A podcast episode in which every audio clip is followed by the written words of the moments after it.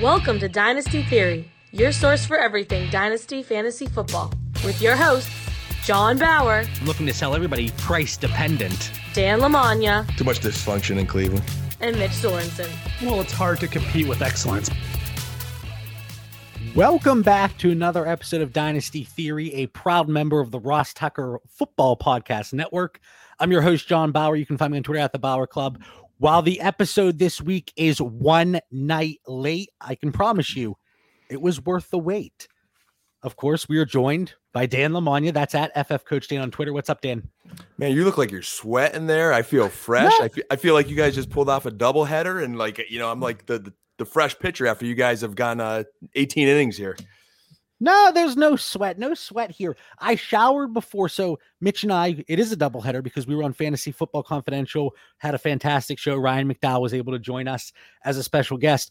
But I took a shower before the show. The, the gel is still holding. So that, that that's gel, no sweat.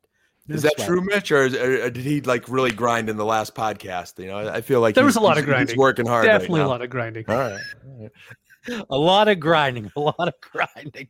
All right, we're also joined by Mitch Sorensen. That's at Dyno MC on Twitter. What's up, Mitch? What's up? I've been looking forward to the show because we're thinking about what we want to do before free agency. And so we're like, you know, let's ask our patrons who are in the Patreon, Dynasty Theory, um, some questions they have. And a lot of them were like, I don't know, this is really hard to get into, but what do you think of these different questions? And so I was actually really excited about the questions that they brought up because there's stuff that I struggle with in leagues right now.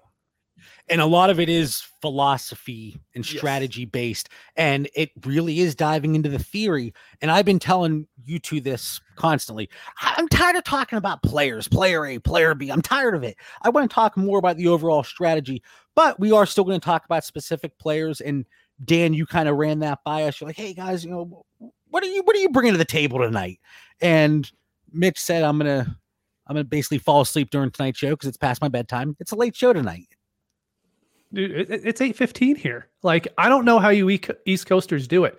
Like, I go to sleep before both of you, and you're both already up chatting before I wake up. It, it's really weird. We talk about grinding. That's Dan and myself. That's what that's what you do in Pennsylvania. Lots Sleep- of grinding. Sleep's overrated in Pennsylvania. Yeah, come on, come on. And I don't know about you guys, but the weather, I don't want to get into it too much. We almost hit 60 degrees here in Pittsburgh. We had the windows open. It was beautiful today. It was snowing here in Utah. Yep. Yeah. Well, it's Yeah. Utah. But you know what else is beautiful? Tonight's tonight's show notes just phenomenal. So one of the things, and Mitch, you brought it up.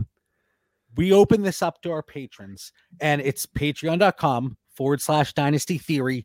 I constantly say it, but it's the best group of people because the conversation doesn't stop. We have people, I think, in four or five different countries, literally around the clock conversation. I wake up and I have 50 messages. I'm like, what the heck are these guys talking about today? But we opened it up to them and we said, what do you guys want to hear about? What do you, what questions do you have? And like you said, Mitch, the one, it was focused around the perception of running backs and wide receivers in dynasty within the community. How are they seen?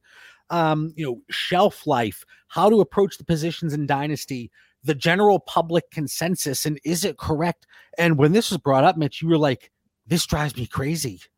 It does. It's really hard because I do think like wide receivers themselves are overvalued in Dynasty. I think I would say the majority of Dynasty owners believe that you should build your roster through wide receivers and then fill in running backs when you can.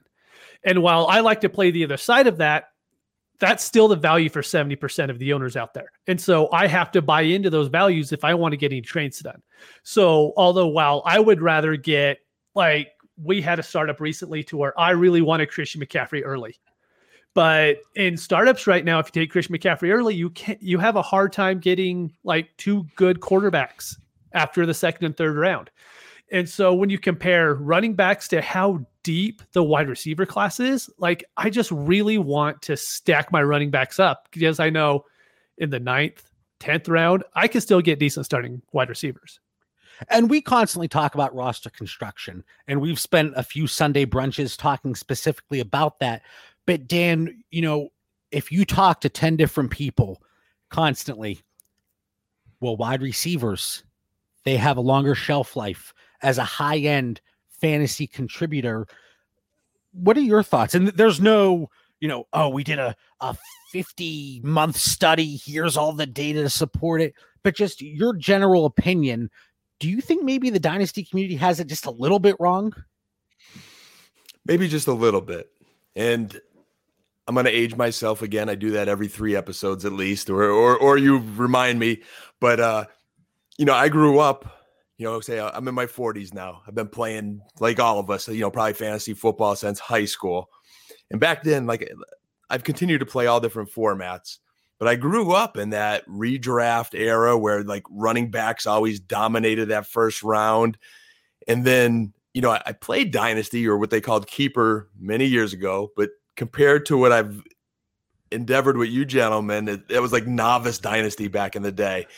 Now, in the last three years, as I've soaked up so much, I do hear that theory of, you know, zero running backs and the wide receivers and dynasty being prevalent.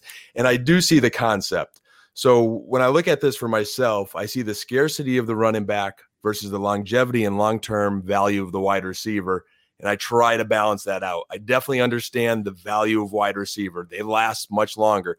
Even you want to call like the old heads, like the Julios and the Hopkins, like they still have value. Where if they were a running back, we wouldn't get anything for them at all. At least every year, those those you know, even though they're getting older, those wide receivers are still in the conversation at some point during the season or off season of having some kind of value. But I do come from that school of a balanced roster. You know, we've had Joe Pisapia from the black book on our show before, and and I do buy into that relative position value. I'll even plug one of our former guests, buy his black book if you can. Uh, I liked having a balanced roster. I think you guys see that playing out a little bit in our current startup draft, and you know I, I want to get them both, but I, I'm not going to lose out on the value of running back just to have all those those wide receivers. And I think, and and uh, completely get that you know, and I think it is all about finding that balance. Dan, he wants to have his cake and eat it too. And it definitely comes through in his approach with Dynasty and his roster construction. But Mitch, I think the part that really aggravates you, and maybe I'm wrong here, but you know, I, I always put words in your mouth. So you can tell me if I'm wrong here. And typically you do. You have no issue with that. But I think the biggest issue is typically, typically, wide receivers take a few years to develop and be those higher end producers. Whereas we constantly see we want those running backs in that first contract, right? And that's whenever they have their highest value, da da da da da. But then what happens when a wide receiver hits 27? Nobody wants them. No, they start to fade off the radar, and their production doesn't necessarily fade because 27 th- that's the prime. But we already saw. Hold on, we already saw it with DeAndre Hopkins a little bit. We saw it with Michael Thomas. You see, I mean Robert Woods. I feel like he's undervalued every single year. Amari Cooper. He's he's old. He's old. You know, even though he's been in the league 13 years, and I think he's still only 21 years old. That's what it feels like. But th- I think that's always the thing. It's like, do I want to get out a year early? Do I risk staying a year too late? But I feel like that's the issue with wide receivers. They take a few years to develop, typically, typically but then I want to be out by the time they're 27. Dan, you had a lot of issues there because you you threw 15 red flags. I had one issue and you, you ruined it on me. First of all, Amari Cooper will be young and relevant forever. If he's on your roster, trade him to me. Se- second, I, I, wanted to throw the challenge flag and get Mitch's uh, take because your first statement was wide receivers take a long time to develop. And last year we saw quite the contrary. And I think with the way the passing game is, is evolving – I, I, wanted to challenge and toss it over to Mitch. But then you had to go and hedge your bet and say they often take time to develop. Come on, JB, you changed your words.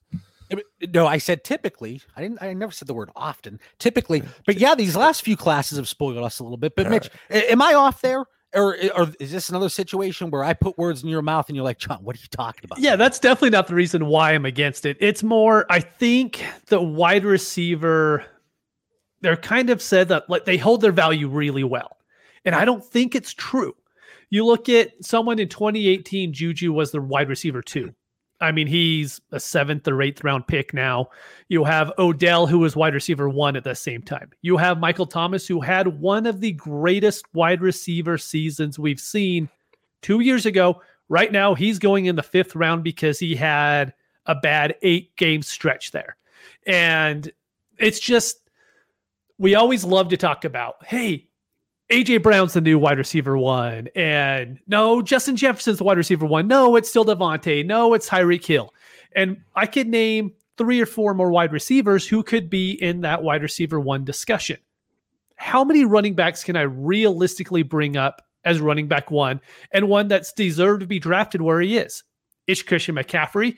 And if you want to get just a little bit cute with it, it's Jonathan Taylor. But other than that, there's really no discussion. And so when I look at wide receivers, yeah, you know, maybe the top ones hold their shelf value for longer than what running backs do because, you know, running backs, we know they just don't last as long as wide receivers. That's built in. But I can tell you right now, it's very easy for me to go trade for a wide receiver. It's nearly impossible for me to trade for a running back that's in a starting job right now. And while it might not be your thoughts, and I, I thought we were on the same page, you know, I, I feel like our relationship as really tight knit co managers is just falling apart before our eyes. It's top shot. I had to get it in.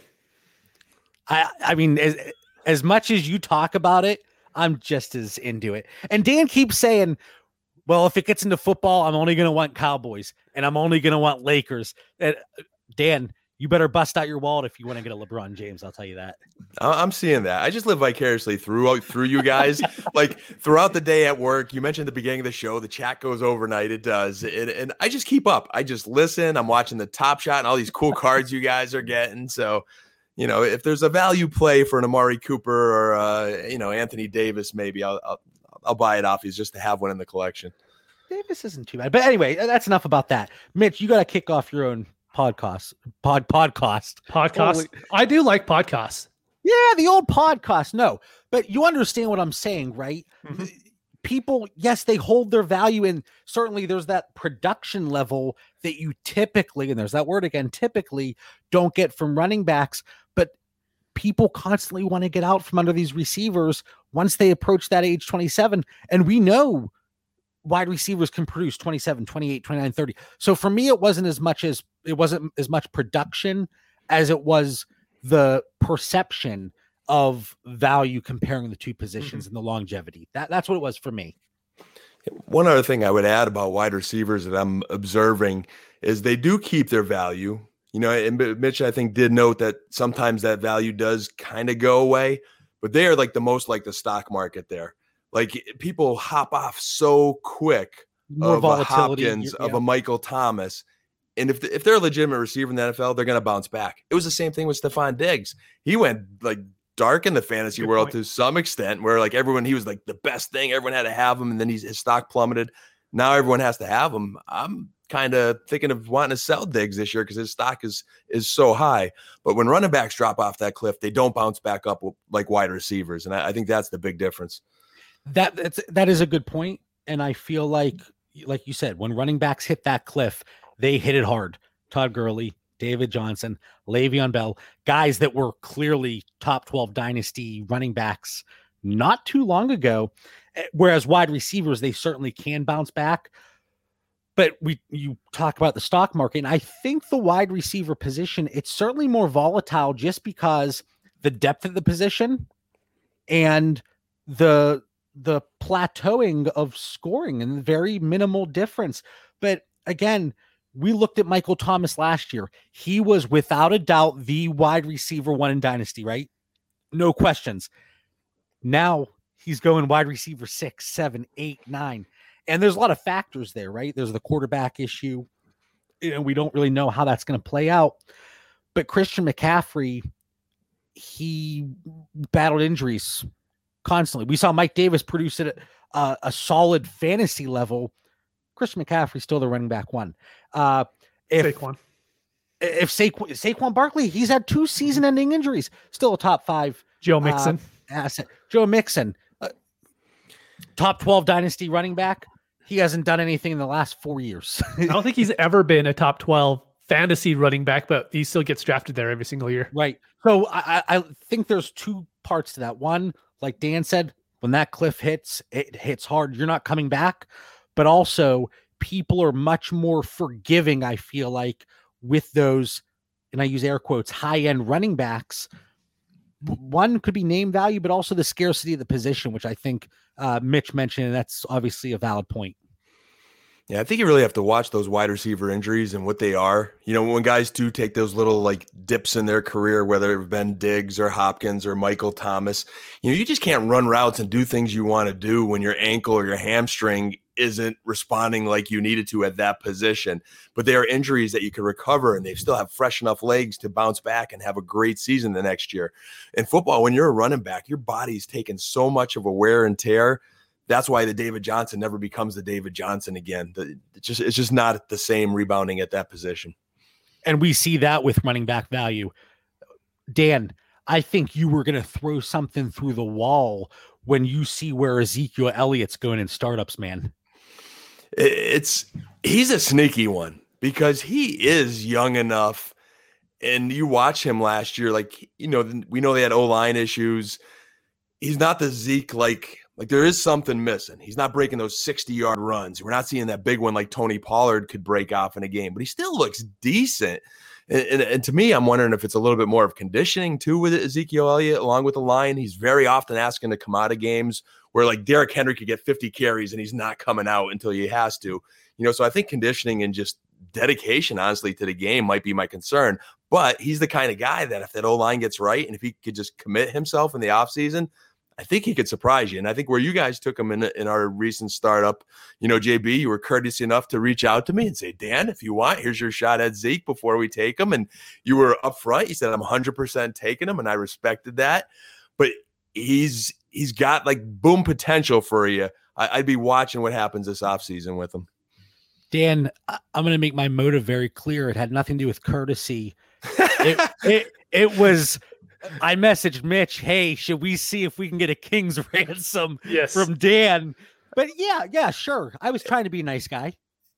I'm still giving you the benefit of the doubt. I do appreciate you reaching out. All right. I do appreciate you reaching out. But I did. I said 100%, no mm. BS. We're taking them. I, I know I, I know your guys' trade values. It's always straight up, so I'm not worried about that. Even if it is a king's ransom, you're upfront about it. Yeah, yeah, yeah. But is there anything else here? You know, yeah, I, I wanted to bring up something real quick on the running back value, and it's actually something that's I've been thinking about for a while. Because on a few episodes ago, John, you brought up how in a startup, I chose to draft James Conner. Yep. Over there was rookie picks in there, and I picked the 202 over it, I think. It was it was, it was, a 14 team league. So uh, yeah. giving you the benefit of the doubt no, a little it, bit. It's fine. But now I've been thinking about it. And ever since you said that, I'm like, did I make the right move? And the more I think about it is we always have these sell running backs. So Chris Carson has been a sell since he came in the league. James Conner's been a sell for the last two years. Um, we see James Robinson, who we just talked about on Confidential, is kind of in the same situation. There will always be running backs in the league that are being touted as sells all offseason in Dynasty. Derrick Henry three years in a row. Yeah, exactly. Derrick Henry's another good one. So honestly, I will take the loss in that. I should have taken the draft pick because say I go out and I overdraft someone like Amon-Ra St. Brown, right? I bet you in September I could trade St. Brown probably straight up for Carson if that's what I choose. And I don't even know where Carson's going to be right now. Or sorry, Conner. I switched names up on you. But let's say it's Conner. I bet you I could probably make that trade in September as long as that team isn't like really, really trying to compete this year. Yeah, but how do you know James Conner's going to? I mean, I know law of average, he's going to get hurt, but – at the point you took him, who would predict the Steelers' O line would be would it be, and he, and he couldn't rebound. He's still young enough. He still has the potential enough. I mean, you got to hit that rookie too, Mitch, like that that rookie running back to know he's going to get that value because that could be a bust, and it could be a the exact opposite situation with a rookie and a veteran this this season. For me, and it comes down to this running back perception. It was just the fact that that pick has that insulated value now through beginning of May. And if mm-hmm. anything, James Conner is just going to continue to lose value because where I, I, don't think the Steelers extend him. Mm-hmm. I think it, he, it, he may be the bad example, and I'm not saying Mitch right. is wrong yeah. there. Like I definitely understand Mitch's point, but if you go back in time, there's no way you could have predicted the Steelers couldn't run the ball this year. Yeah, like, this no, no, no, no, no, any no. running back in that yeah. situation, whether it's James Conner, who there will always be a sell, right? Whoever the sell is, there's going to be four or five of them going into the year, just like the Todd Gurley was one last year. David Johnson. I'm sure we're going to have some of the exact same situation in August. Was that a so, curse word? Did, did, that just slip in there? I don't think so. No, I, you said I think it came so fast. It was Sorry, like, like situation. So this, yeah, my, my, speaking abilities aren't always the greatest thing out there. It's a double header, man. His yeah. arms getting tired. we're Mitch and I are against the ropes. We're we're getting woozy here. We're getting woozy. But uh, yeah. So again, the my thought here was, and I think this is what Tim was, or was it Jeff who who posed the question? You know, talking about the, the perception and how the positions are seen. And it kind of is going to tie into our last topic here about roster value versus market value. But before we get there, I do want to talk about the market inefficiencies. And this can be talked about in several different ways.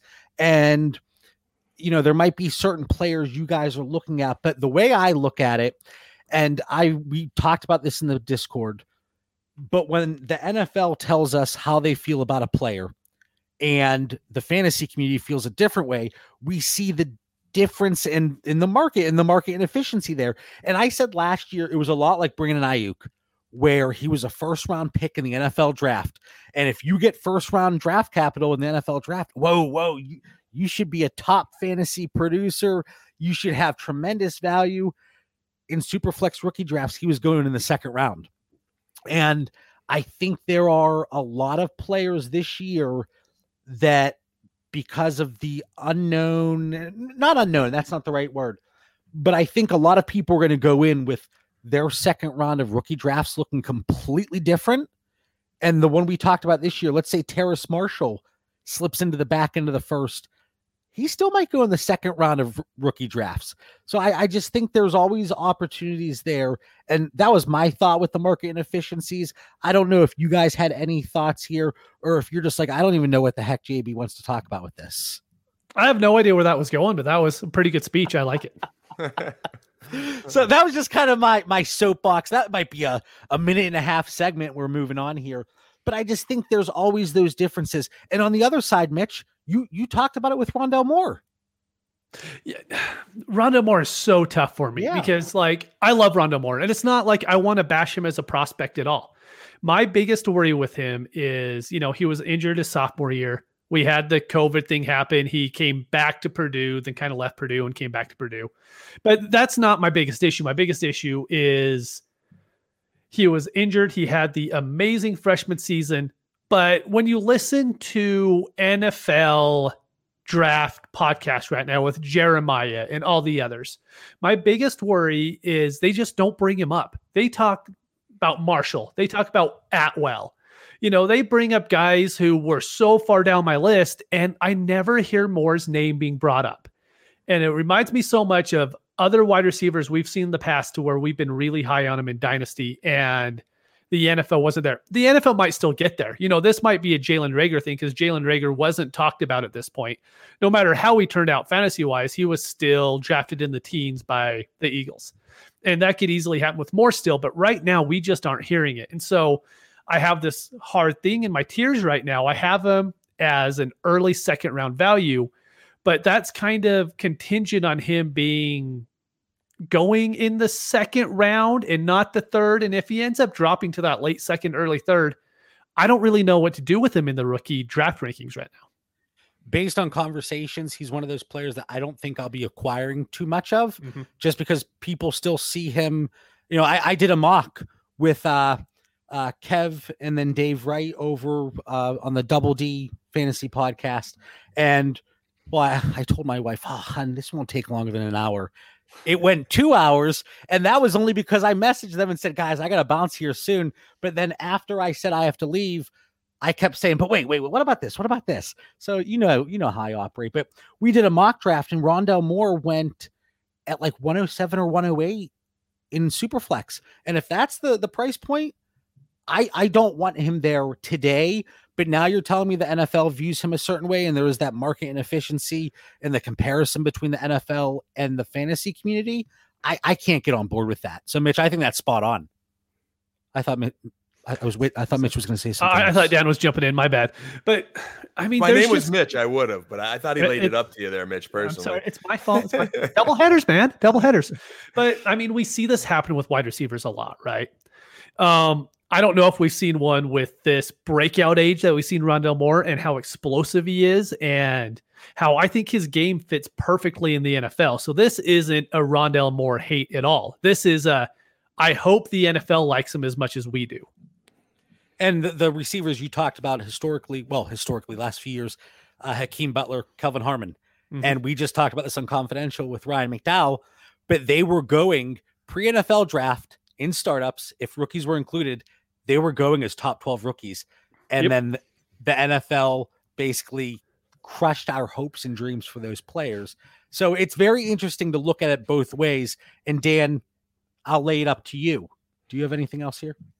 Yeah, I mean the rocket, the rocket value, the roster value, and the market value to me has been very mm. intriguing in the start. I don't even know what we're talking about tonight. At this point, we're talking about situations and rocket value, rocket power, the old Nickelodeon show. I don't even know what we're talking about.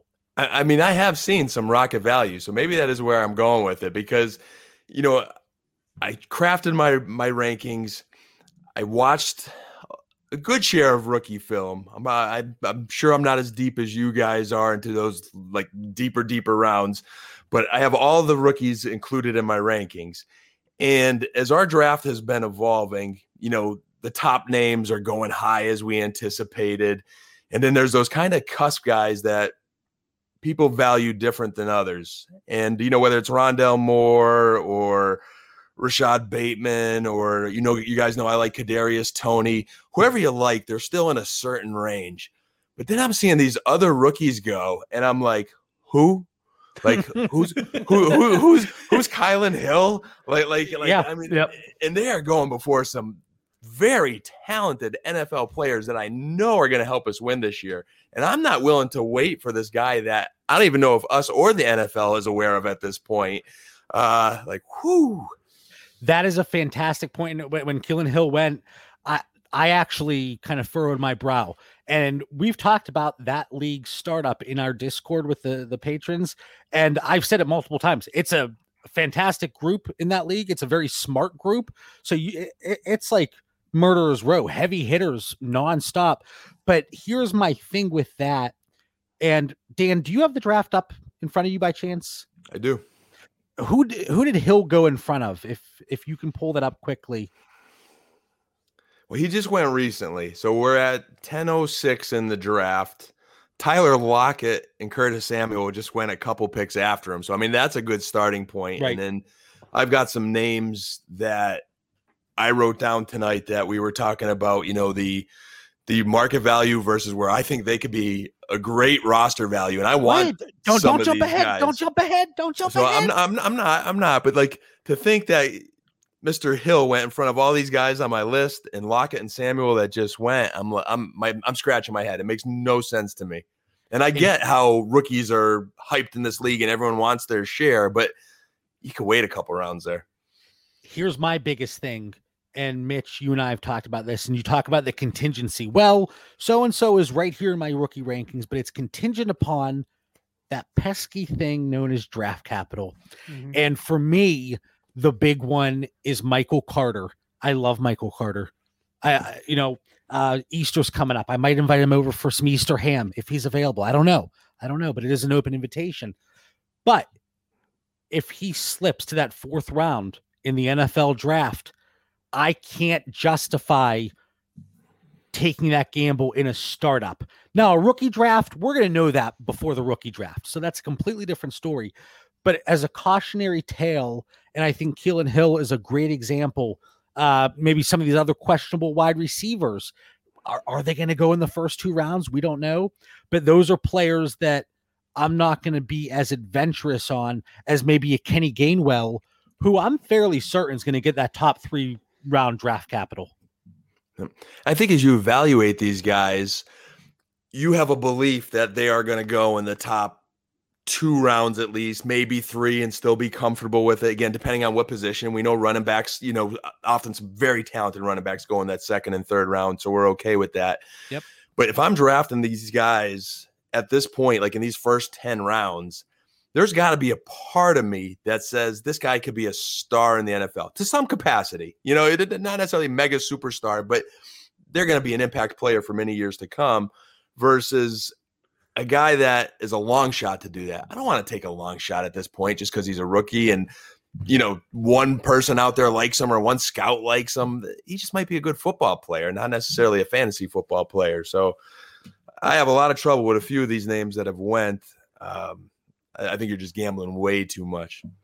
I, I, I just think there's that threshold and that cutoff where that draft capital becomes a big question. And Mitch, we don't want to fall into that trap. Hey, the fantasy community, we're in that little bubble, right? We mm-hmm. love player X, but Daniel Jeremiah and the NFL crew.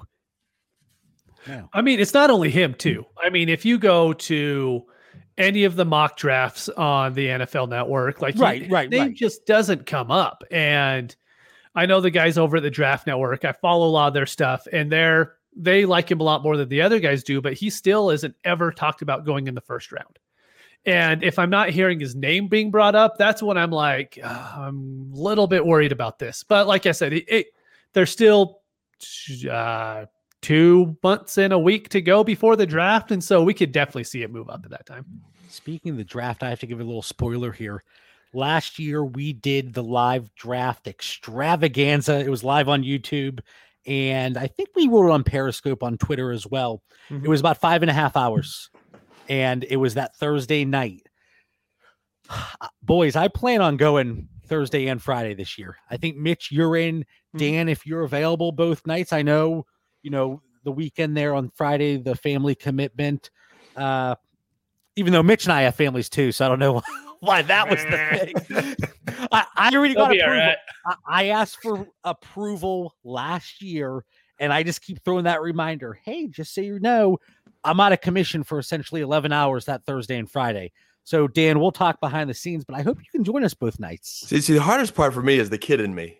You know, like I am like that kid that likes the three TVs up and watching all the draft stuff. And you can you can do that. You did it last year, I think. Yeah, but I I started downstairs and then I had to come upstairs because the Wi-Fi didn't That's work true. downstairs. Yeah. I, so there's time though. I'm still gonna keep working on this. So so hang in there. But the CeeDee Lamb was a blast last year. It was it was that was a Christmas gift during our draft. Yeah, we'll figure it out. But this year it is going to be exclusive to the Patreon. Uh, you know, whichever tier you are on, it doesn't matter you're going to have access to the, the live draft show. Again, I plan on 11 hours at least between that Thursday and Friday. And this year, I, I kept saying it's going to be like the middle of the third round, and there's going to be that guy that we we want to go that day too. We need him to go in day two, and he just doesn't get there. And if for some reason Kenny Gainwell goes in the fourth round, I'm going to be so upset. I'm yeah, if his name isn't brought up those first two days, I'm I might quit. We're just going to be sweating here as you, the draft progresses. Are you worried about his size though? Like he could be uh, a slot receiver. Well, we, we, don't. So he hasn't played for a year, and he was like what 180 or 185 yeah. at Memphis. So hopefully in a year he could put on 10 pounds of weight. That's what my hope is. But the truth is, we won't really know because I'm not gonna. Whatever his pro day or wherever his workout is, I'm not gonna trust it. Like I don't put any faith in any of that stuff. So it's just gonna I'm just gonna if the NFL drafts him in the second or third round, I'm gonna be confident. If they don't, then I'm out. And that's gonna be that is gonna be the big red flag and one of the things that people talk about with him. But again, you know, it's gonna be exciting to see how the NFL views these players. But like I said, live draft show, Patreon exclusive. I am so excited for it. We're gonna be, have guests bouncing in and out. We did it last year. It was an absolute blast. So hopefully everybody wants to join us for that. All right, so there we got a little bit out of market inefficiencies. We we got a little bit out of that. I had to pull it out of you guys, but we got there. And now, Dan, you wanted to jump the gun. But another thing we wanted to talk about roster value versus market value. So roster value, are you a producer? Are you helping me win? Market value, if I look to trade you, does it even make sense to do so? So, Dan, you had, I think, a few specific players you wanted to bring up. Yeah, this this was a very interesting topic you picked, and it, it kind of ties into market inefficiencies to some degree. But you know, the market value. Again, I've been a sponge over the last three years. I've always tried to be very active trading in the drafts. A little less aggressive this year um, than I was in past years. Not so much that I w- was less aggressive trading because I've put out a ton of offers, but little less aggressive in trying to like trade the farm. Because I remember like in, in the past previous two years, I had some big holes and long stretches without draft picks and gaps. This year, I've kept my draft a little bit more balanced and not having long gaps. But I've traded some draft capital drafted very young early. So the market value, my first eight, nine picks are very young dudes with upside that I know I could trade at probably any point. I've already had some offers for, for some of those guys. But then as we have entered about the 10th round of this current draft, you know, those young studs are starting to dry up. The top rookies, although there's still some good rookies on the board, the top ones are, are drying up. So now people are finally hitting that point where my, my biggest example was Julio Jones, who went at 9 11. We've shared some other um, mock drafts in the, or no, actual startup drafts in our Patreon. So I even went back and looked at them and, like, all right, is it just this league? Where's Julio going? And this elite wide receiver is going ninth, 10th, 11th round. And I'm thinking to myself, all right, he had hamstring issues last year. He only played seven games, so that's affecting his value as well but he's still an elite wide receiver. And I know he's 32, but again, like Larry Fitzgerald had some good later years. I just think Julio's a freak. He's not your typical, and not don't get me wrong, Larry's not an exciting guy in these last few years, but he's been on some rosters. He's been a bye week guy.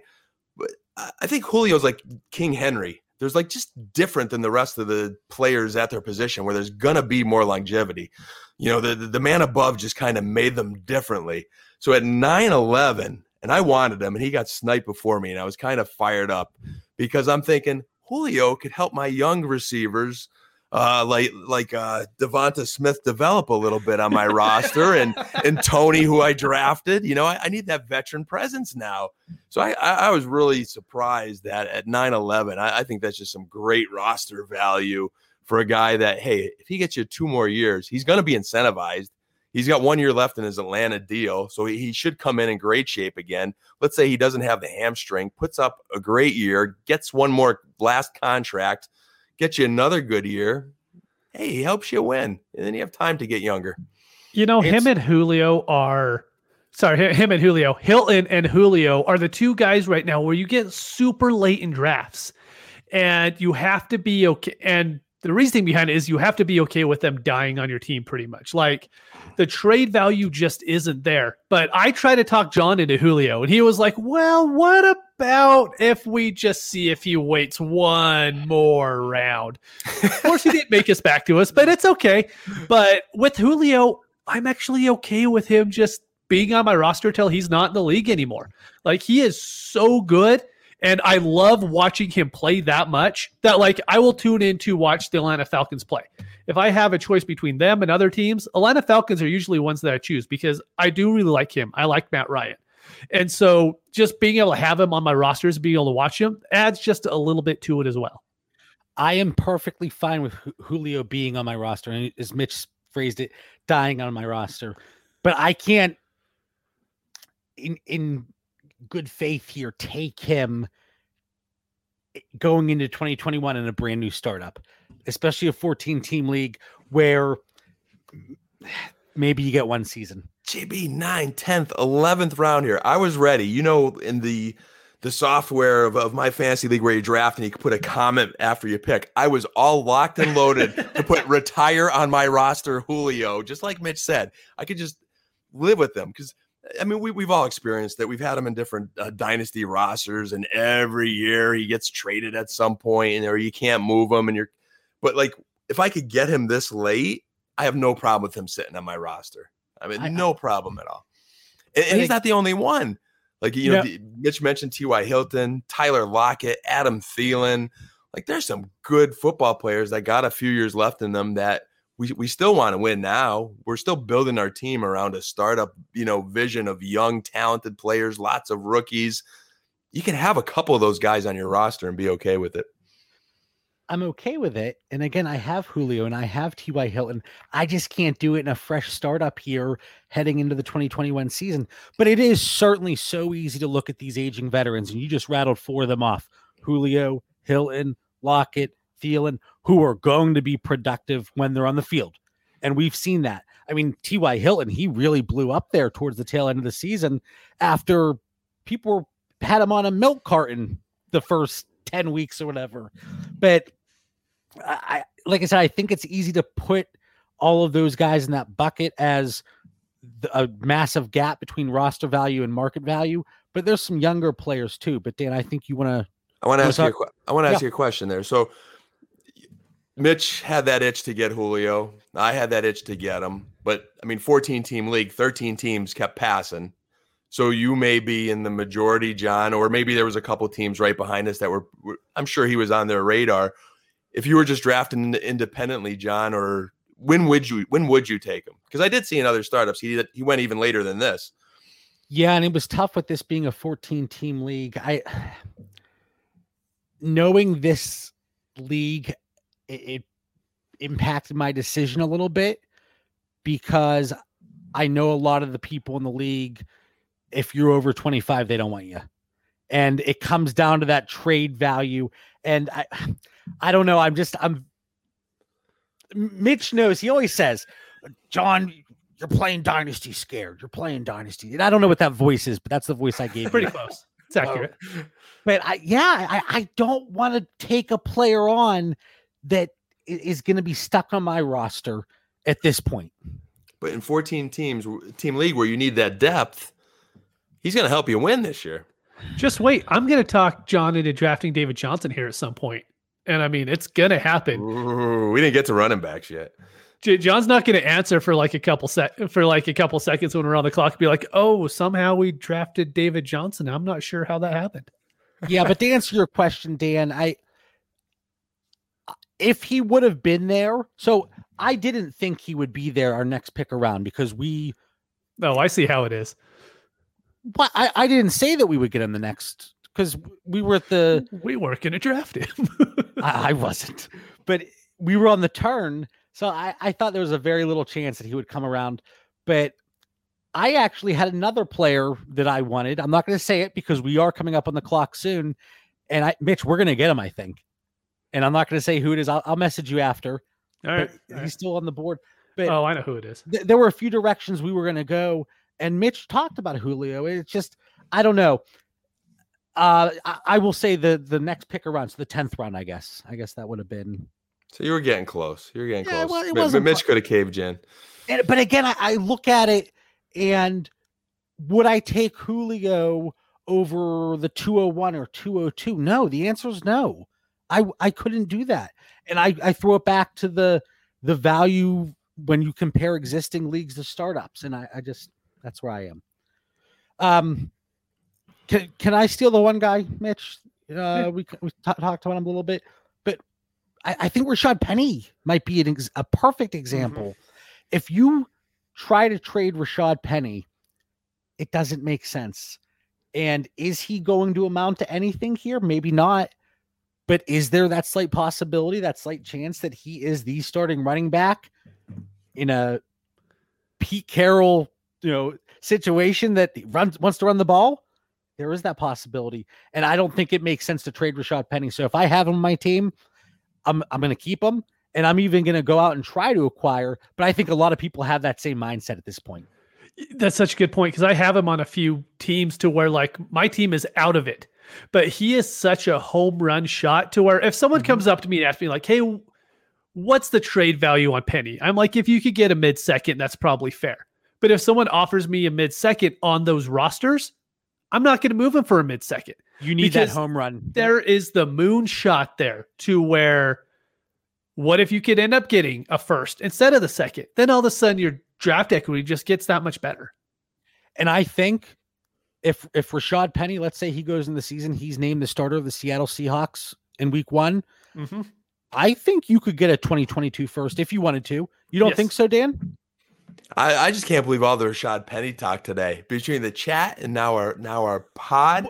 I had a Well, like that's that's why I brought him up. he was like the Undertaker in my rankings today. He just rose straight up from the dead. Li- Like I'm like I, I think Mitch's last comment on the Patreon there of like uh, Rashad Penny going so undervalued. I went to my rankings and I mm-hmm. moved them up like 15 spots. You know, Oh, but so I don't, I don't know. I just don't know if I'm a believer yet. I definitely understand where you guys are going. I mean, they have draft capital in the guy. You know, is it injuries that's held him back? He's still young. We know Carson's going. There's no one else in the picture yet. But to me, I just feel like they're going to a draft someone. Who knows? Maybe they like Carlos Hyde for all I know. Like I just, he's still he could be there. He could come hmm. back. I, I just They- don't they see could- him banking on in and get Rashad. Penny. I really don't. But Yeah. But- you never but- know. I like what Mitch said in that situation where his roster he's rebuilding, and sure you could cash out now. I don't know if you're going to get a mid second. To be honest with you, I've So been I- offered a mid second to be honest. have you? I turned it down. Yep. Okay. But yeah, I, I think again, and we've talked about this, everything should be on a scale of, of probabilities and what, what's the likelihood of certain things happening. And if you get a 206 or 207, that pick could certainly bust just as much as Rashad Penny. So there's certainly risk both ways. But if Rashad Penny is named the starter, there's just tremendous upside, not only in production, but also in market value. Uh, a guy that I think if you were contending um, in 2020, like JD McKissic, uh, players like that, those running backs that they're so unsexy. Like there, there- there's no appeal there, but there's production. And I, I, I think those are guys that kind of fit this. Uh, Dan, did you have any other specific guys? I mean, as you talk running back, again, here we are in the, the 10th round of this league, approaching the 11th round. And there's, I mean, Chris Carson just went 10 on 1. I I think that's a, g- a good value. There was a team that was kind of going with the zero running back theory to a degree. I, th- I think they took a rookie to get to land Chris Carson this late with that strategy as, as they went deeper in other positions. I, I think is a very good value. I'm good with eh him there. And then, you know, we talked about James Conner early in the show. He's still available. He could be a starting running back somewhere. He Melvin- should stay available. a little salty, I hear. But Melvin Gordon, he's a starting running back, still out there. And there's a couple other guys that could be oh, the home run draft picks that are on the board. So I think, again, rot market value, these guys are sliding, they're dipping. But there are some nice roster value plays in a 14 team league at running back going into the 11th round. So I I think that's just something to keep in mind as you're drafting. You can get value mm-hmm. late. And then the quarterback position is going to be really interesting. And, and, that, and that's, I have less conviction on it. It's more of a gamble, but somebody's getting some starting quarterback somewhere. And this goes, or go ahead, Mitch. I was just say Cam Newton right now is just one of those guys who's available so late. I end up with him on my teams because there's a point in drafts to where you get to the 12th and 13th round and you're like, Cam Newton's there. Why don't you take him? I mean, the odds of him being a backup quarterback in the league, very low. I don't think anybody's going to sign him up to be a backup. But the chance that someone brings him in to compete for a starting for a starting spot this year, I think there's every chance in the world. I mean, the Washington football team would be the one that we could immediately look to and be like, look, they need something there. Mitch, let me ask you, and I'm I'm going to risk it here. There's only three picks before our pick. Let Let's mm-hmm. hope that either these gentlemen don't listen to our show. It would be so foolish not to. Seriously, Yes. or they don't listen to it in time. Drew Lock is still on the board, No. and I don't I don't know if you saw this, but no. the Woody Page. Listen, somebody had a question on Twitter. It was Black Sheep, Black Sheep FF, and we're in a few leagues with him. And he said, Hey, can somebody tell me, is Drew Lock going to be the starting quarterback in Denver? I need to know. So what do I do? I tap into our resources at Dynasty Theory. And I say, Where, Where's my man? Where's Woody? Woody Page. I said, Woody, can you lead Black Sheep in the right direction? And so the question is, is Drew Lock going to be the starter? Woody responds, Yes. Period. That is it. Mic drop. Woody out. That's, I mean, he could be the starter. I still don't want him. But we're in the tenth round. Value, value, value. We already have three quarterbacks. We're fine. I would rather have a quarterback who at least look. What does Drew Lock have to do to keep the job going into 2022? He has to have a very good season. He's in the same division as the Raiders, the Chiefs, and the Chargers. Are you telling me that the Broncos are going to be competing with those teams with Drew Lock at quarterback? No, but it's. I I don't think it's possible. It's a 14 team super flex leagues. The remaining quarterbacks are Drew Lock, Teddy Bridgewater, Jamie Newman, Kyle Trask, Taysom Hill, we Cam got our Newton. three already. That's why we went with Trey Richard Lance in the third. Marcus you- Mariota, You, you Andy don't Dalton. you don't think of Drew Lock No one is trading for Drew Lock. today? They're So not. this is a thing between roster value and market value. that, that it's a great. No one is que- going to trade for Drew Lock. Someone would go into a draft. They'd be like, so say they're they're four and four, and they just lost their starting quarterback. They're like, you know, I could be in it. I could go trade for Drew Lock, or I could just stop competing. And they're going to be like, look, this was a fun season, guys. I'm out. But let me ask you, who has a better chance? And I listen. p- th- I Get know, I know. get rid of your Drew Lock. See, Dan, Mitch missed that episode with Woody Page. If he were on that episode, he would love the Broncos because Woody was eh, just it was fantastic. I can't say the word Woody anymore. Anyway, who has a better chance of gaining value? Myles Gaskin, Melvin Gordon, Kenyon Drake, Brandin Cooks, Logan Thomas, Jarvis Landry, Raheem, Raheem Mostert. I'm getting fired up. I can't even say That his was a name. lot of names. I can only remember like two of them. Or Drew Lock. Drew Lock is the answer. No. It depends what you believe in at this point. I mean, it is a 14 team super flex league. Really, who can? Myles Gaskins. What if the Dolphins don't draft a running back? Then what happens? And again, when we look at the, the scale of probability, I think there's a better chance than not. And don't say it, Mitch. Well, we said this was going to happen last year too, and they did take a, a running back. Did that not happen? I'm just wondering, did that happen or did it not happen? I'm not living in 2020. Oh, you're not? Okay, that's good. We're in 21 now. That's a plus. Yes, hence why I'm not living based on last year's results because it has no bearing on what they do in this year's draft. And you can give me the smart ass. Uh, uh, okay, okay. Hey, you both you both have good points. And to our listeners, this is the point in the drafts where we've got to get some conviction. And I think we're all hoping to hear something from the media. Look at it. You guys, you guys are killing me tonight. Look at it. I love it. I love it. But I mean, 'Cause I- someone's, I, I someone's not going to have a seat at the table at, quar- at the quarterback position. And it looks like Drew Lock will have a seat at the table. So he is a starting quarterback to JB's point. To Mitch's point, he doesn't think he's going to have it next year. He thinks this is going to be a short leash.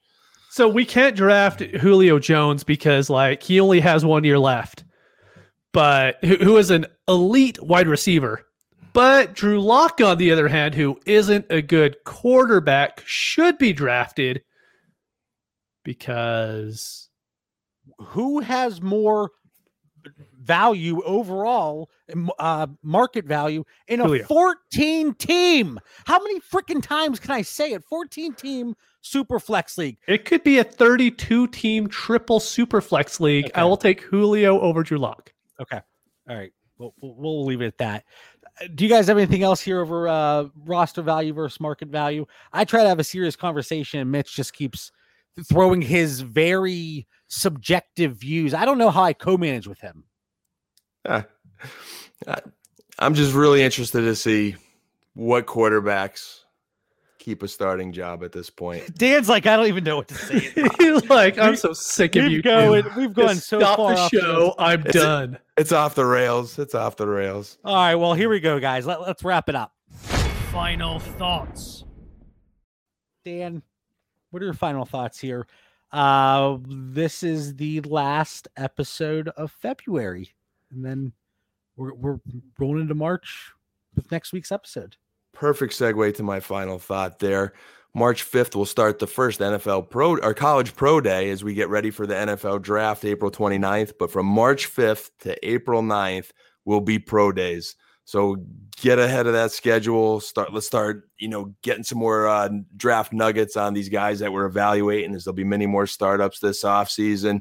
Your Memphis Pro Day there, Mitchell, is March 19th. So you know we know they produced those running backs. So Mhm. we'll get a, a sneak peek at your boy Gainwell. Hopefully, put on a couple pounds. But uh, I, I do believe in Memphis. He does look good. So looking forward to those pro days, guys. March is going to be a fun month. All right, Mitch, let's hear your final thought on how you love Drew Lock. Drew Lock is an amazing quarterback. He's just not the quarterback for me, and that's okay.